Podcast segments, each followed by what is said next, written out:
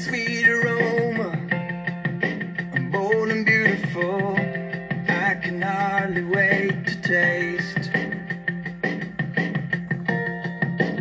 Early morning, something wonderful is about to make my day. Hey, give me a good cup of coffee.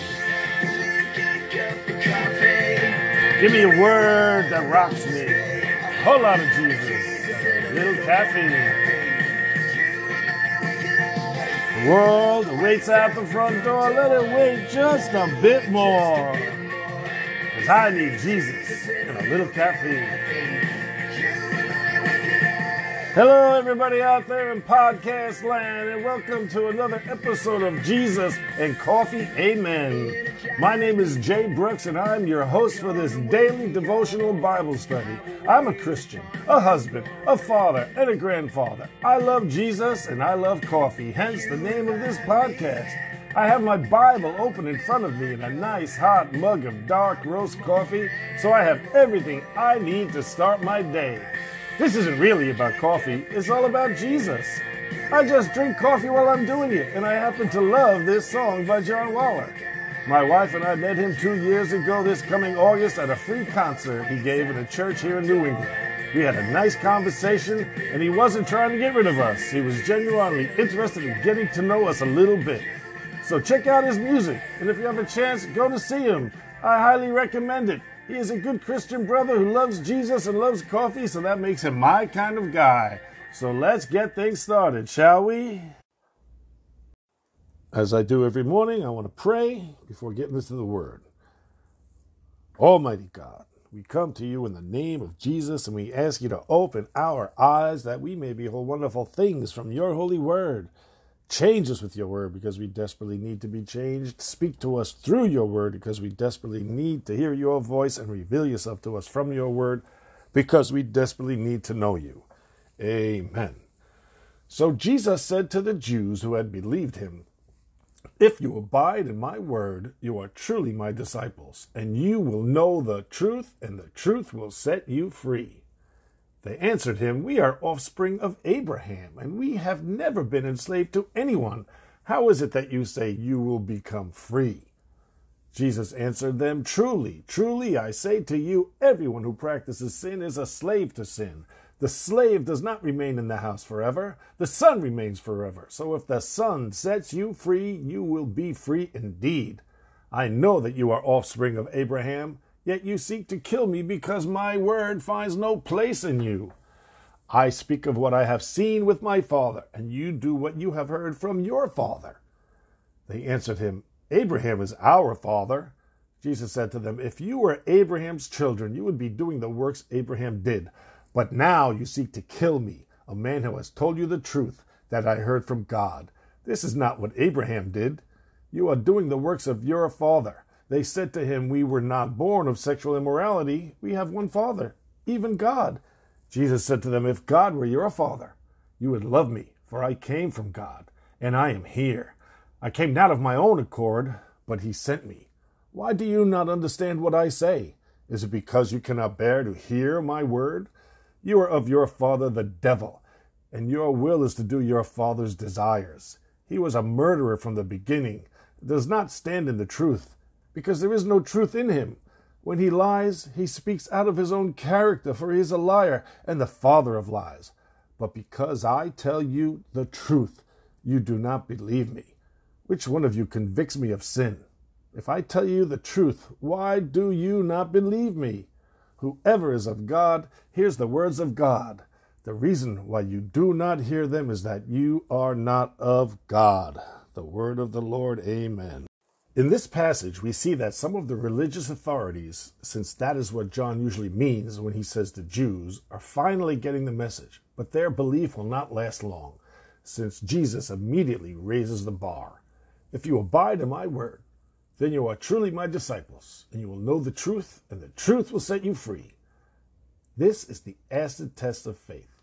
Living in God's word makes you a true disciple. Intellectual assent is not enough. James 2:19 says, "You believe that God is one, you do well. Even the demons believe and shudder." The difference between mental assent and a genuine saving faith is continuing in the Word of God, living in His Word. Jesus is speaking of freedom from the slavery of sin. This freedom comes from Christ alone. Intellectual, moral, and spiritual freedom only exists when we are set free from darkness, ignorance, and superstition by the Son of God. It is only when that light of the world shines on us and in us. Only by continuing to believe and obey Jesus' word can we know the truth and be set free from our slavery to sin. Being a slave to sin means being unable to escape from sinful patterns of behavior. Only Jesus can set you free from the guilt, shame, and the life controlling power of sin. However, I am convinced that we will never be sinless in this life. The more time we spend in the Word of God, though, the less we will sin. God will sometimes remove our, from our life and circumstances the desire to do something sinful. And during those times, it is easy to refrain from sin because we are not really tempted. He does this to strengthen us.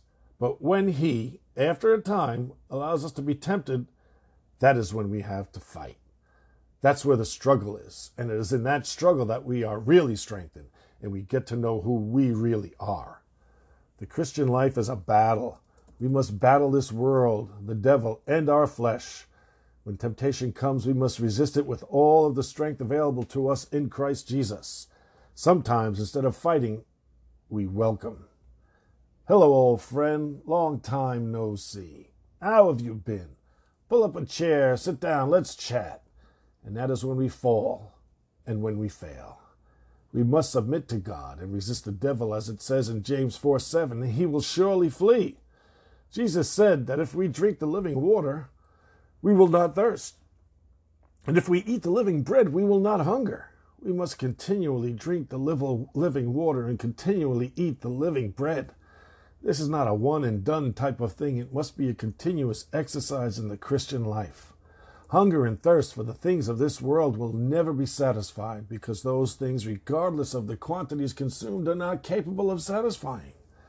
We must then hunger and thirst for righteousness instead of the things of this world. In Matthew 5 6, Jesus said, Blessed are those who hunger and thirst for righteousness, for they shall be satisfied. Sin never satisfies. It promises pleasure and delivers pain. It promises happiness and delivers despair. Sin will always leave you empty and broken. These people that Jesus is talking to don't even know they are slaves. They think they are free. Once again, they want to kill Jesus for the crime of telling the truth. They do not love God, so Jesus' words don't penetrate the hard outer shell, the calloused heart, and the stopped up ears, because they are not children of God, but children of the devil. Unlike these professed believers, we must develop a hunger for His Word and a thirst for His fellowship and prayer. I remember when I first met the Lord Jesus, how hungry I was for the Word. I read the Word every chance I got. Whenever I had a moment to spare, whether I was at lunch or on a break, I was always in the Word or I was praying. Part of the reason I have been moved to do this podcast and to make it daily rather than some longer interval is because somehow, over the last 25 years, I formed the idea in my mind that I knew the Word. I thought that I had devoured the Word and I was now full. I know now that you can never be full. There is always room for more of God's Word. As long as you and I are on this earth, the stuff of earth will fight for the allegiance we owe only to the giver of all good things. And just like that, once again, while working on this podcast, I am reminded of a song by the late Rich Mullins, a man whose music had a tremendous impact on my life. Listen, please, as I recite the words of If I Stand. There's more that rises in the morning than the sun, and more that shines in the night than just the moon. It's more than just this fire here that keeps me warm and a shelter that is larger than this room. And there's a loyalty that's deeper than mere sentiment, and a music higher than the songs that I can sing. Stuff of earth competes for the allegiance I owe only to the giver of all good things. So if I stand, let me stand on the promise that you will pull me through. And if I can't, let me fall on the grace that first brought me to you. And if I sing, let me sing for the joy that is born in me these songs. And if I weep, let it be as a man who is longing for his home. There's more that dances on the prairies than the wind, more that pulses in the ocean than the tide. There's a love that is fiercer than the love between friends and more gentle than a mother's when her baby is at her side. The stuff of earth competes for the allegiance I owe only to the giver of all good things. So if I stand, let me stand on the promise that you will pull me through.